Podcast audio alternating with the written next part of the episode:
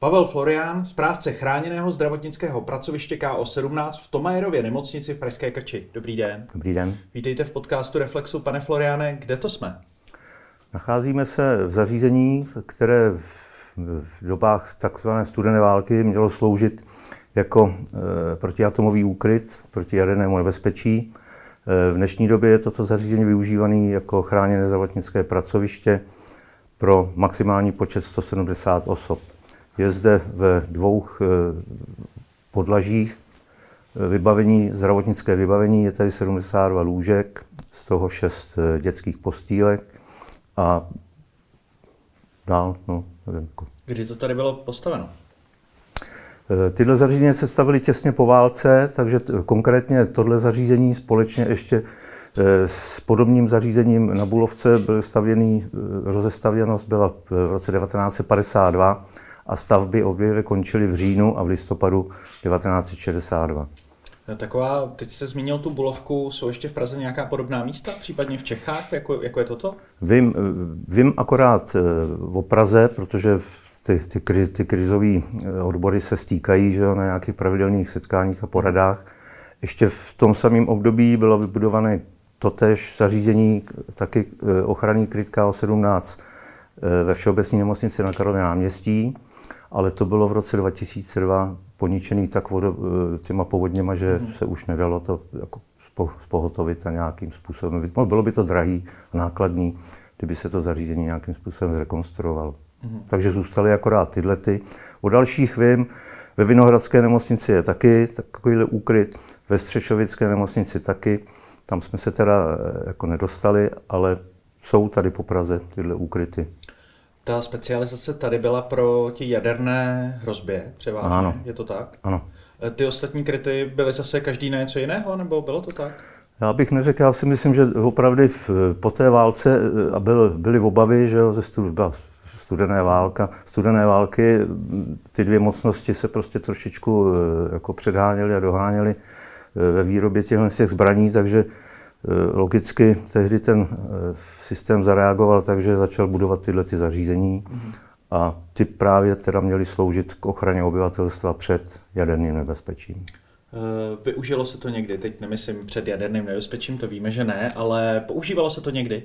K tomuhle účelu, eh, ke kterému to bylo vybudované, se to samozřejmě nevyužilo, ale potom už v dobách, po tom 90. roce, kdy teda, kdy teda eh, byla zrušena civilní ochrana a zpráva tohohle zařízení přešla na Tomajerovu nemocnici, tak vím o eh, dvou jako využitích. Jedno bylo v roce 2002, kdy Prahu postihly povodně. Mm-hmm a v jedno eh, seniorské zařízení v Karlíně nakonec ten, ta budova musela být stržena, takže po dobu 8 dnů tady pobývalo 40, 40 starš, starších lidí, důchodců, a než se jim našlo nějaké náhradní ubytování. Mm-hmm. Jak to Bylo, tady hodnotili, ten pobyt? No jim se tady celkem líbilo, ono se to tady dá díky těm dvou podlažím rozdělit na mužskou a ženskou část. V každém tom poschodí je celkem dostatek sociálního zařízení. Problém byl jedině tam při tom vstupu, jak jste viděli, na té hygienické smyčce, tam jsou v podstatě tři sprchové kouty a jinak tady, jako co se týče jako mytí nebo sprchování, omývání, jiný zařízení není. Mm. Ale tenkrát existoval ještě analogický systém, byl tady svedený signál, takže se tady umístily televizory a celkem si tady ty lidi jako docela to pochvalovali. Jídlo bylo zajištěné, mm. všecko, takže zdravotní péče nakonec taky, protože to bylo přímo tady v nemocnici. Jak moc o tom tady lidé věděli právě za toho minulého režimu, v komunismu? Jak moc se vědělo tady o těch krytech? Bylo to tajné? Do roku, ano. Veškerá dokumentace, která tady byla, jsem sem přišel v roce 2002 a ten te- tehdejší e, šéf tohohle krizového managementu, pan Koucký, e, mě požádal, aby jsme ještě, jo, a ještě tady sloužil vlastně tenkrát takový ten voják na náhradní e, vojenské službě, mm. tady dosluhoval se mnou, když jsem přišel.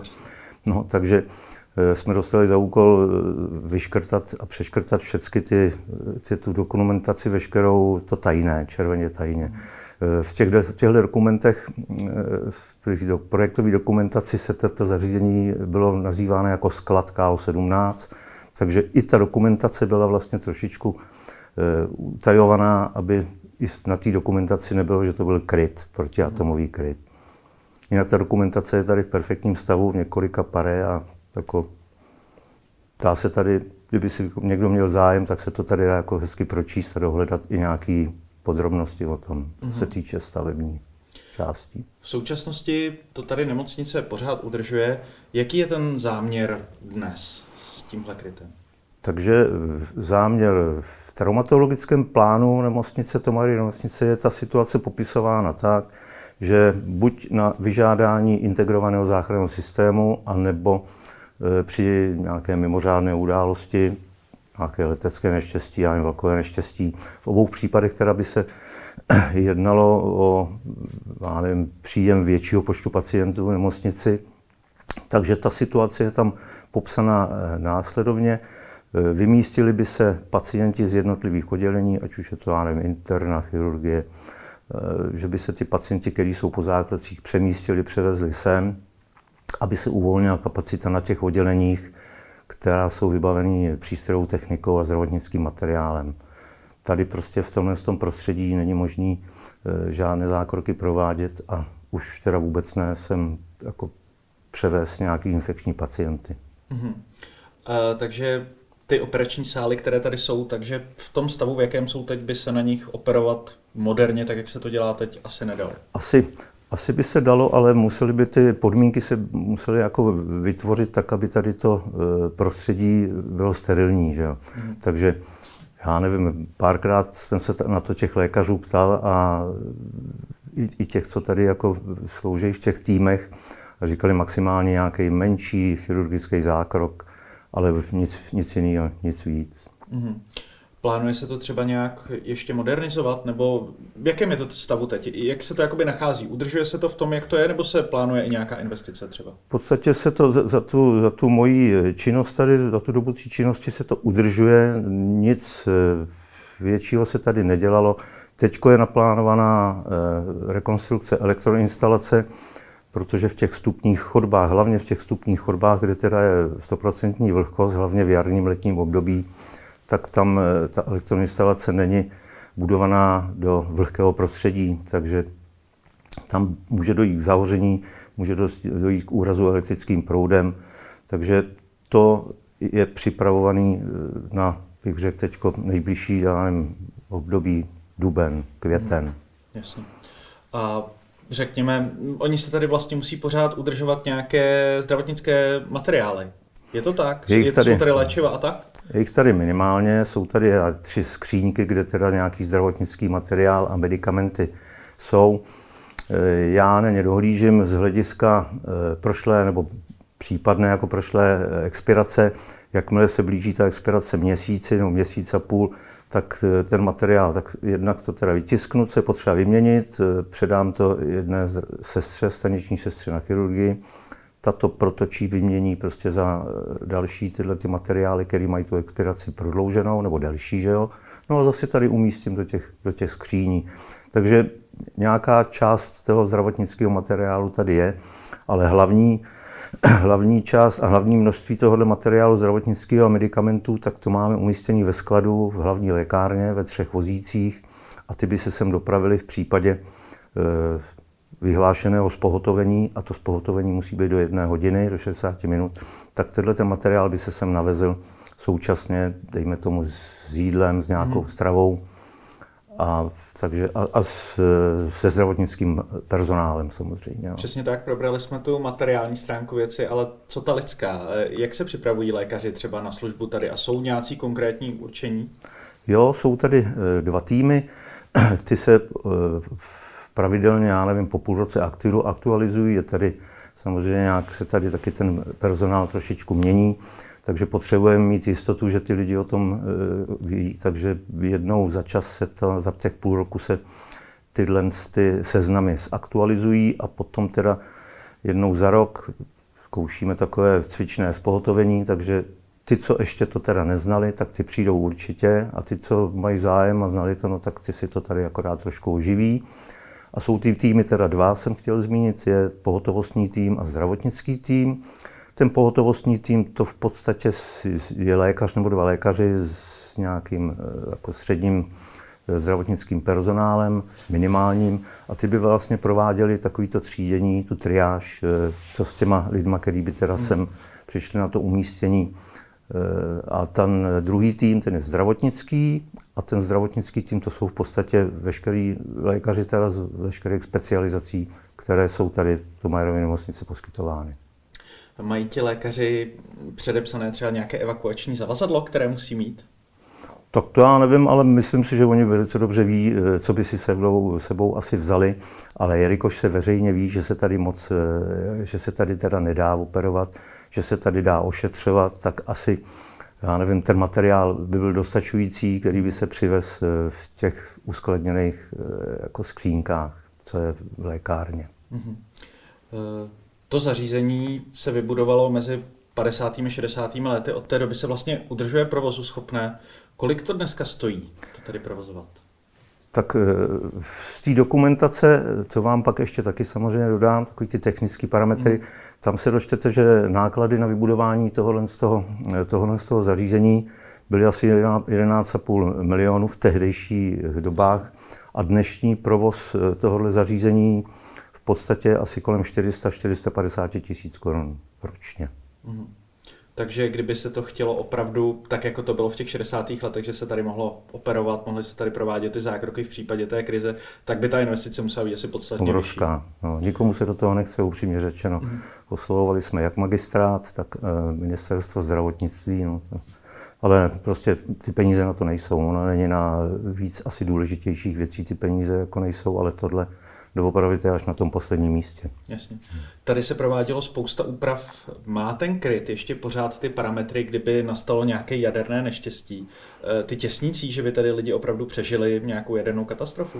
No to právě si myslíme, že ne, protože já už jsem tohle zařízení eh, vlastně přebíral po jakýchsi částečných úpravách. Hlavně se sem eh, budovala takzvaná mírová filtroventilace na provětrávání toho celého toho prostoru. A co už, když jsem to pracoviště přebíral, tak jsem si povšimnul, že co jsou ty vstupy, eh, ty, ty, ty, tak tam ty díry nejsou prostě vytěsnění, zatěsnění. A potom, když se tady budovala ozařovna v 94. roce, eh, tady byl umístěn kobaltový a céziový zářič, tak po těchto úpravách tam taky určitě eh, byl ten stav úplně ideální. A nakonec v roce 2011 tady bylo, nebo 2011, no, myslím. E, tady bylo otevřený nový pracoviště s lineárním urychlovačem a zase se tady bouralo, zase se tady budovalo. A jako nedal bych za to ruku do ohně, že ta, ta tlaková odolnost tohohle zařízení prostě tady není. E, kdyby se sem chtěl podívat běžný smrtelník, jakou má možnost? Provádíme takhle. Prováděli jsme teď ty, teď ty tyhle ty, tu ex, ty exkurze máme pozastaveny právě kvůli tomu havarijnímu stavu té instalace, ale v podstatě veškeré zdravotní e, školy, které jsou 5. května, Ječná, Ruská, tak e, je tady provádíme ty studentíky a potom vojáky, policisty, hasiče v každém případě. Ty sem teda můžou i v této době, kdy e, je to trošku pozastavení, tak ty všude, kdo má nějaké krizové řízení v osnovách, mm-hmm i vojáci dokonce sem jezdili z Hradce a z Pardubic, vojenské akademie, tak ty prostě tohle zařízení si chtějí prohlédnout a chtějí se o něm něco dozvědět.